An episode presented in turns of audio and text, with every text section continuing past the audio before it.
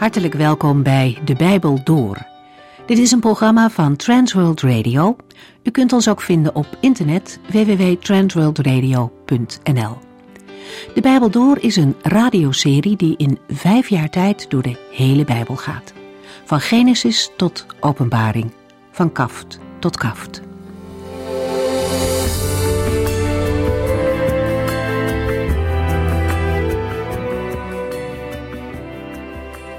Lieve mensen, welkom. De vorige keer lazen we uit het derde hoofdstuk van Malachi. Hier vindt opnieuw een gesprek tussen de Heere en zijn volk plaats, het vijfde al. Ook deze keer wil de Heere de ogen van zijn volk openen voor hun fouten. Want ook al is men terug in het beloofde land en ook al is er herstel van de tempeldienst, toch is lang niet alles zoals het zou moeten zijn. Het probleem is echter dat de mensen dat zelf niet in de gaten hebben. De Heere roept via zijn profeet het volk op om tot hem terug te keren. Hoewel mijn geboden al eeuwenlang door u zijn overtreden, mag u toch bij mij terugkomen, zegt de Heere van de hemelse legers. Kom, en ik zal u vergeven. Het is een boodschap vol genade en vol liefde van God. Maar het volk zegt, wij hebben u in geen enkel opzicht ooit verlaten. De mensen zijn zich van geen kwaad bewust. Hun woorden tonen een schrijnend gebrek aan zondebesef aan. De Heere ziet het echter wel en hij laat het er niet bij zitten. Wij zien hier hoe graag de Heere verder wil met zijn volk. Hij wil hen heiligen, hen vrijmaken van zonde. En de zonde die ze zelf niet zien, maakt hij hen bekend, zodat ze zich ervan kunnen bekeren. Malachi moet namens de Heere een vraag bij de mensen neerleggen. Mag een mens God beroven? Daar gaat het in dit gedeelte om. Mensen nemen iets voor zichzelf wat God toekomt. En de wedervraag van het volk is: wanneer hebben wij u beroofd? Met andere woorden, men heeft eigenlijk geen idee waar de Heere het over heeft. Het antwoord van de Heere is kort: van de tienden en van de heffing. In de wet van Mozes stond dat 10% van de oogst en andere inkomsten voor de Heere was bestemd. Het werd gebruikt voor het levensonderhoud van de levieten en alles wat nodig was voor de dienst van de Heere. Het geven van dit tiende aan de Heere was ook een belijdenis van het volk dat men alles van de Heere had gekregen. En in de tijd van Malachi liet men dit geven van de tiende na. Over de gevolgen van die keuze lezen we vandaag verder. Malachi 3, vers 9.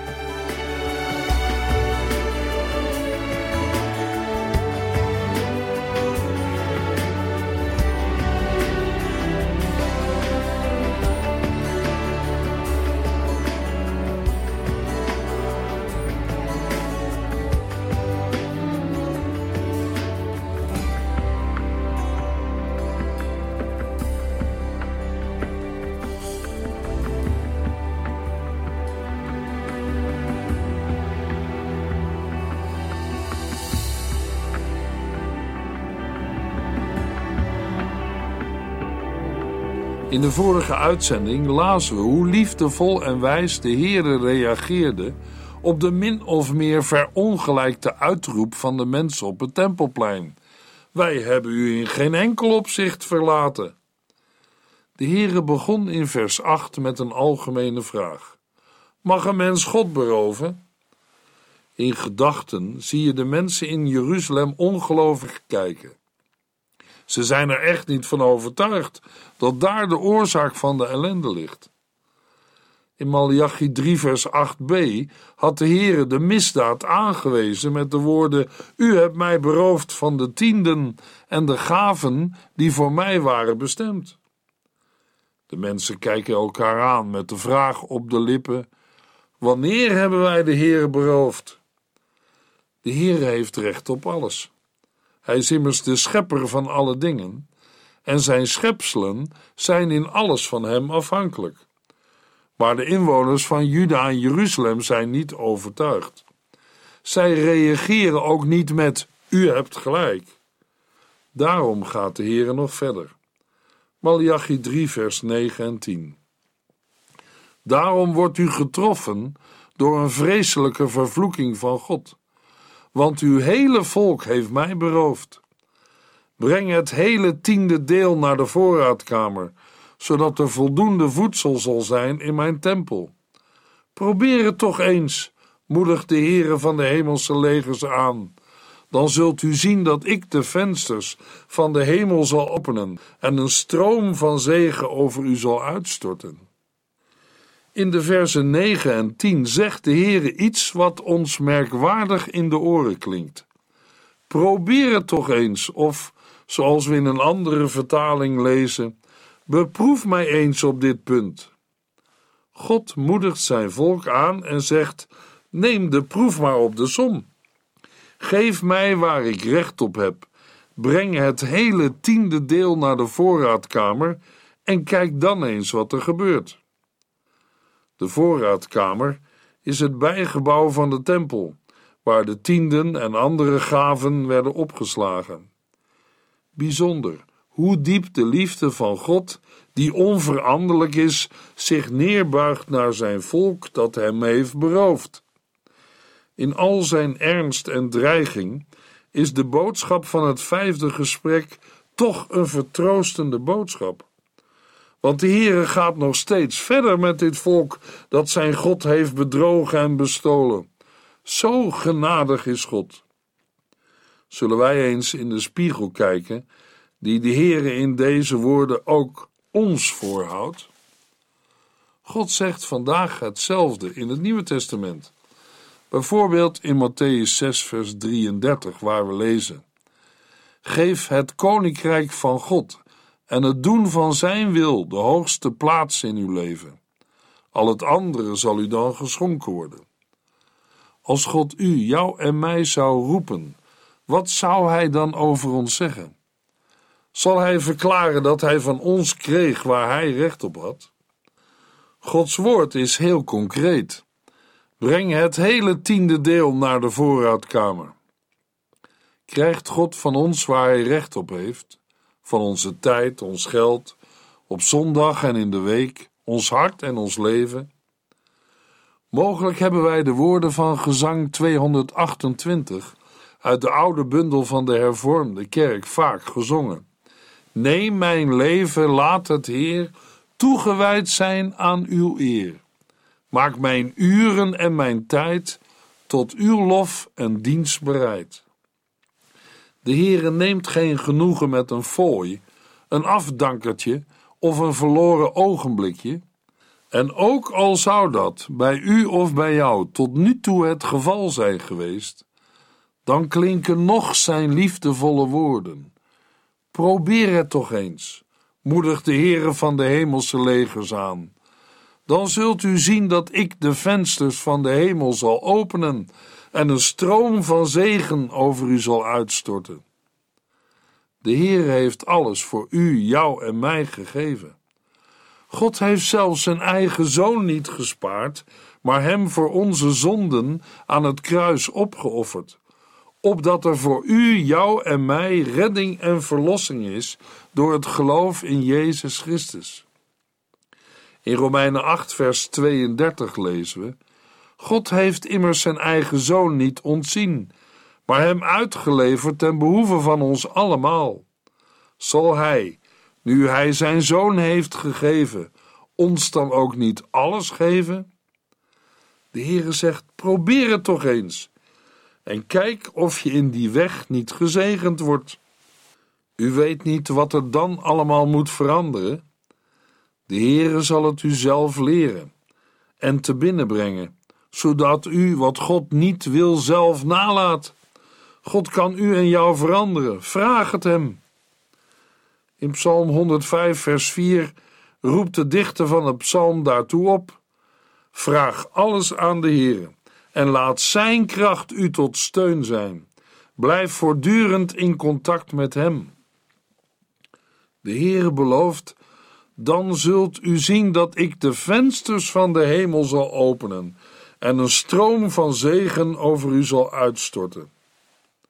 Heeft u, heb jij al iets van de overvloed van God ervaren? We lezen van vensters in de hemel die opengaan en van waaruit de Heere zijn zegen over u zal uitstorten. In geval van de Israëlieten in de tijd van Malachi Zij zullen gebrek aan opslagruimte hebben om de rijke oogst in op te bergen. De Heere belooft in vers 11: U zult overvloedige oogsten krijgen, want ik zal uw gewassen beschermen tegen insecten en ziekten. Aan de wijnstok zullen volle druiventrossen hangen. De zegenende hand van God zal zo zichtbaar zijn voor ieders oog, dat de volken hen gelukkig zullen prijzen en erkennen dat een volk gezegend is, als het de Heere tot zijn God heeft. Malachi 3 vers 12 En alle volken zullen u gelukkig prijzen, omdat u zult wonen in een heerlijk land, belooft de Heere van de hemelse legers. De woorden u zult wonen in een heerlijk land, getuigen van de grootste zegen. Daar gaat het hart van God helemaal open, want daarom is het hem ten diepste te doen, dat hij genoegen heeft in het werk van zijn handen. De Heere, de grote schepper alle dingen, is ook daarin de onveranderlijke. Hij wil van zijn werk zeggen, zoals de Heere dat ook zei bij de schepping van hemel en aarde. Toen overzag God alles wat hij gemaakt had, en het was heel goed. De Heere wil vreugde aan zijn werk beleven. De Heere wil kunnen zeggen: Dat is nu mijn volk, waarin ik een welgevallen heb. Het woont in mijn land, daarin vind ik vreugde. Zo komt God aan zijn eer, en het is het beste voor Gods volk en kinderen. Dat zijn geen dingen die alleen voor de tijd van het Oude Testament gelden. Ook in het Nieuwe Testament horen wij van Gods beloften voor het dagelijkse leven. Denk alleen maar aan de belofte die we in Matthäus 6, vers 33 lazen. Geef het koninkrijk van God en het doen van zijn wil de hoogste plaats in uw leven. Al het andere zal u dan geschonken worden. Krijgt een gelovig mens dan alles wat hij of zij aan God vraagt? Nee, maar wel datgene waarvan de Heere vindt dat u, jij en ik het nodig hebben. Iemand zal vragen, maar wat is dat? Dat weet God, ik niet. Maar vanuit de Bijbel kunnen we er wel een paar dingen van zeggen. In 1 Timotheus 6 schrijft de apostel Paulus aan zijn jonge medewerker Timotheus in vers 6 tot en met 12: Het leven met God brengt veel op, zeker als je ook tevreden bent met wat je hebt. Per slot van rekening hebben wij bij onze geboorte niets meegebracht, en als we sterven, zullen wij ook niets kunnen meenemen. Als we ons kunnen voeden en kleden, moet ons dat genoeg zijn. Maar wie graag rijk wil worden, komt al gauw in verleiding en raakt verstrikt in de begeerte naar onnodige en verkeerde dingen, en gaat tenslotte verloren. Want de liefde voor het geld is de eerste stap naar allerlei andere zonden. Sommige mensen hebben zich daarvoor zelfs van God afgekeerd en zich veel ellende op de hals gehaald. Timotheus, jij bent een man van God. Vlucht voor al deze lelijke dingen en span je in voor wat rechtvaardig is, voor wat de mensen tot God brengt, voor het geloof, de liefde, de toewijding en de vriendelijkheid. Span je in voor de goede wedloop van het geloof en behaal de prijs van het eeuwige leven. Daartoe ben je geroepen en daarover heb je voor vele getuigen een krachtig getuigenis afgelegd. En verderop in 1 Timotheus 6, vers 17 en 18 zegt tegen de rijken dat zij niet trots mogen zijn en niet moeten vertrouwen op hun rijkdom, die slechts een twijfelachtige zekerheid geeft, maar dat zij moeten vertrouwen op de levende God, die ons van alles geeft om ervan te genieten. Zeg hun dat zij hun rijkdom moeten gebruiken om er goed mee te doen. Zij moeten rijk zijn in goede werken en met een blij hart geven aan mensen die gebrek lijden. Zij moeten altijd klaarstaan om alles wat God hun heeft gegeven met anderen te delen. In wezen is dat hetzelfde als wat de Heer Jezus zei in Matthäus 6, vers 33. Wij mogen er de Heer om vragen. Daarbij zullen we wel moeten bedenken dat de Heer ons graag dingen wil geven die goed voor ons zijn. Helaas zijn dat niet altijd de dingen die wij graag willen hebben. In Matthäus 7, vers 7 tot en met 12 zegt de Heer Jezus: Bid en u zult ontvangen waarvoor u bidt. Zoekt en u zult vinden wat u zoekt. Klop en de deur zal voor u worden opengedaan. Want ieder die bidt, ontvangt. Wie zoekt, vindt. En voor wie klopt, gaat de deur open. Als uw zoon u om een brood vraagt, geeft u hem dan een steen? En als hij u om een vis vraagt, geeft u hem dan een slang? Natuurlijk niet. Al bent u slecht, u geeft uw kinderen wat goed is. Hoeveel te meer zal uw hemelse Vader het goede geven aan wie hem erom vragen? Behandel anderen zoals u wilt dat zij u behandelen. Dat is in het kort wat Mozes en de profeten hebben gezegd. Malachi 3 vers 10b Probeer het toch eens. Moedig de heren van de hemelse legers aan. Dan zult u zien dat ik de vensters van de hemel zal openen en een stroom van zegen over u zal uitstorten. Natuurlijk bestaat het leven van een gelovige niet alleen uit zegeningen. Net als een boer die ook niet iedere dag bezig is met het oogsten van gewassen. Er zijn ook tijden dat er geploegd moet worden, het onkruid bestreden, er schoongemaakt moet worden en de dieren verzorgd. Maar dwars door alles heen is de zegenende en bewarende hand van de Heere op te merken en te zien. Malachi 3, vers 11 en 12. U zult overvloedige oogsten krijgen, want ik zal uw gewassen beschermen tegen insecten en ziekten. Aan de wijnstok zullen volle druiventrossen hangen, en alle volken zullen u gelukkig prijzen, omdat u zult wonen in een heerlijk land, belooft de Heere van de hemelse legers. Al in het Oude Testament zien we een hemelse Vader die weet wat zijn volk en kinderen nodig hebben. En in het laatste Bijbelboek Openbaring komen aan het einde ook de aardse zegeningen weer in zicht. En in het licht van het Nieuwe Testament mogen we bij het openen van de vensters van de hemel ook en vooral denken aan de gave van de Heilige Geest, die alles meebrengt wat de mens nodig heeft in leven en in sterven. Met die gaven van God uit de hemel is Gods volk en zijn Gods kinderen, zelfs in de grootste armoede, zoveel rijker dan de rijkste mensen op deze wereld. Laten wij in een leven van dankbaarheid niet met een minimum volstaan, maar met toewijding en oprechte vreugde leven voor het aangezicht van God en Hem de eer, lof en aanbidding geven die Hem toekomt. Laten wij ook onszelf onderzoeken of er een weg is in ons leven waarop de Heere kan meegaan.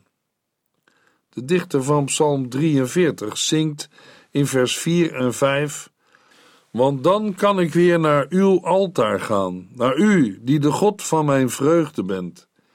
Ik wil uw lof zingen met mijn citer. U bent mijn God. Waarom ben ik toch zo onrustig en teneergeslagen? Ik wil op God vertrouwen, Hem wil ik lof prijzen, want Hij is mijn bevrijder en mijn God. Malachi 3, vers 13. U hebt een trotse, arrogante houding tegen mij aangenomen, zegt de Heere. Hoe bedoelt u? vraagt u. Wat hebben wij verkeerd gezegd? Met vers 13 luisteren naar het begin van het laatste gesprek tussen de Heer en zijn volk via de profeet Malachi. In deze uitzending komen we niet verder dan de eerste paar versen, want het laatste gesprek loopt door tot Malachi 4 vers 3. Zoals we aan de afsluitende woorden kunnen zien. We lezen er, zegt de Heere van de hemelse legers. In de Hebreeuwse Bijbel vinden we geen vierde hoofdstuk in het Bijbelboek Malachi. Malachi 3 loopt door tot het einde van hoofdstuk 4. Onze Bijbelvertaling volgt in dit opzicht de lijn van de Septuaginta, de Griekse vertaling van het Oude Testament. In Malachi 3, vers 13, het begin van het laatste gesprek, voelen wij direct een duidelijke spanning in de woorden van de Heere. Menselijk gesproken zouden wij zeggen: God wordt er moe van. Elke keer moet hij maar weer de vragen en verwijten van de mensen aanhoren. Zoals de Heer Jezus heeft gezegd in Lucas 9, vers 41. Wat bent u toch harde en ongelovige mensen? Hoe lang moet ik nog bij u blijven? Hoe lang moet ik nog geduld met u hebben? Er is een grens aan het geduld van de Heer. Dat lezen we in vers 13. U hebt een trotse, arrogante houding tegen mij aangenomen. Het is een wonder dat de Heere nog weer ingaat op de woorden van de mensen op het tempelplein in Jeruzalem. En dat te meer omdat zij kennelijk helemaal niet aanvoelen waar zij mee bezig zijn. Zij vragen: Hoe bedoelt u? En wat hebben wij verkeerd gezegd? Toch is God geduldig en genadig, maar er is een grens. We zeiden al dat met vers 13 het laatste gesprek begint van de Heere met zijn volk. Maar waar gaat dit laatste gesprek over? Als we het begin van vers 14 en het slot van vers 18 lezen, is het antwoord duidelijk. Het gaat over het dienen van de Heere, en dan vooral over de vraag of dat dienen zin heeft. Eenvoudig gezegd is de vraag: wat heb je eraan als je God dient? Wat schiet je ermee op en wat koop je ervoor? Wij kunnen zo'n vraag ongepast vinden. Maar het is een feit dat deze vraag in alle tijden en onder allerlei omstandigheden wordt gesteld. Velen hebben ermee geworsteld, ook en juist oprechte gelovigen. Velen hebben die vraag aangegrepen als een excuus om God de rug toe te keren. Daarom is het goed eerst een antwoord te zoeken op de vraag wat het dienen van de Heere inhoudt. Op dit punt mag er geen misverstand zijn. Vanuit de Bijbel, Gods Woord, ontdekken wij dat de Heere dienen een Bijbelse omschrijving is voor het leven met God. Een zondaar die door God wordt losgekocht uit de slavernij van Satan en de zonde, en daardoor het eigendom van de Heer is geworden, is overgegaan vanuit de duisternis naar zijn heerlijk licht. Niet om nu van alles te moeten en nog veel meer niet te mogen, maar om God te dienen. Paulus, die zichzelf een dienaar, een slaaf of ondergeschikte van Jezus Christus noemt, zegt het in Handelingen 27, vers 23b zo: De God aan wie ik toebehoor en die ik dien. Hij is een ondergeschikte geworden, die de stem van de meester gehoorzaamt. De profeten hebben Israël keer op keer tot zulk een dienen opgeroepen. Het is Israëls opdracht en voorrecht God te mogen dienen. De hoogste, diepste en volmaakte vervulling van het dienen van de Heere zien wij in het leven van de Heer Jezus tijdens zijn leven op aarde. Hij heeft de gestalte van een dienaar aangenomen en werd een mens. Hij kwam om te dienen en zijn leven te geven. Van hem kunnen wij leren wat echt dienen is. De mensen op het tempelplein in de dagen van Malachi reageren en vragen: Hoe bedoelt u? En wat hebben wij verkeerd gezegd? In alle antwoorden die de Heere geeft, wordt het duidelijk gezegd. Malachi 3, vers 14. U zegt: Het is dwaas God te dienen. Wat hebben wij eraan als wij zijn geboden gehoorzamen en voor de heren van de hemelse legers treuren over onze zonden? Nu blijkt uit vers 14 dat er in Jeruzalem mensen zijn die bij die dienst van God helemaal geen belang hebben. Dat is niet zo vreemd, want van nature willen wij mensen als gevolg van de zonde zelf koning zijn. Niet God dienen en liefhebben als onze schepper en koning, maar zelf een God zijn. dan blijken kinderen van Abraham ook kinderen van de gevallen Adam te zijn. En ze zijn zelf de aanleiding tot het zesde gesprek. Weer staan we in gedachten op het tempelplein, waar Malachi als een boodschapper van de Here in gesprek is met een groep mensen die de tempel bezoeken. De vraag die aan de orde is, hebben we al gehoord. Het is dwaas God te dienen. Wat hebben wij eraan als wij zijn geboden gehoorzamen en voor de heren van de hemelse legers treuren over onze zonden? Ter illustratie wijzen zij dan naar de mensen die in vers 15 worden aangeduid met de woorden: Zij die goddeloos leven en God verzoeken. Daarbij gaat het niet om niet-Joden in Babel, niet om ongelovigen, maar om mensen van het volk van God. Zij laten met hun leven duidelijk zien dat zij God niet dienen. Ze worden aangeduid met scherpe woorden, trots en arrogant. Ze zijn hoogmoedig. Zij buigen niet voor God die hen heeft gemaakt en recht heeft op hun leven. Zij zijn van mening dat ze eigen baas zijn. Zij leven los van God.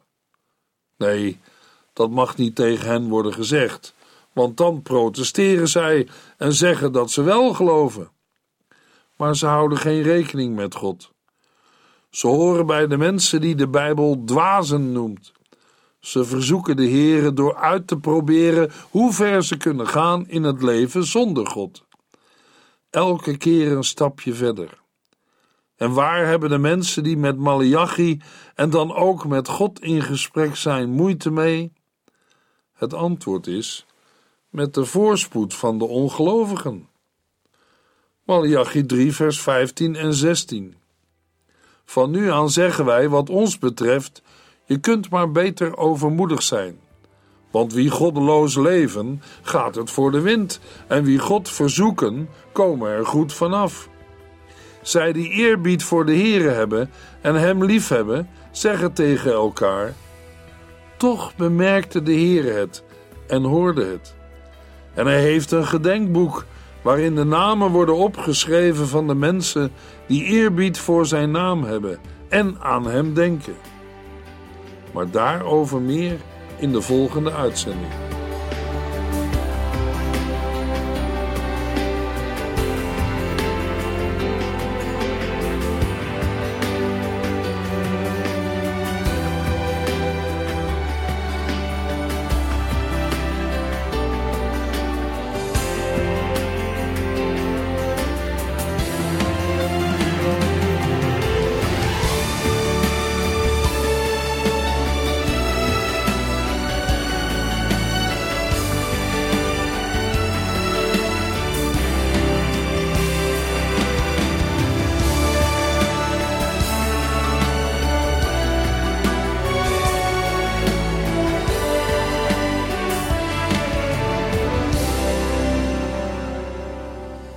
Eindigt deze aflevering van De Bijbel Door. Een serie programma's van Transworld Radio. Wilt u ons iets vragen of meer weten? Dan kunt u altijd contact met ons opnemen. Bellen kan overdag met 0342 478432. Per post Transworld Radio. Postbus 371. Postcode 3770. Anton Johannes in Barneveld. En e-mailen kan ook.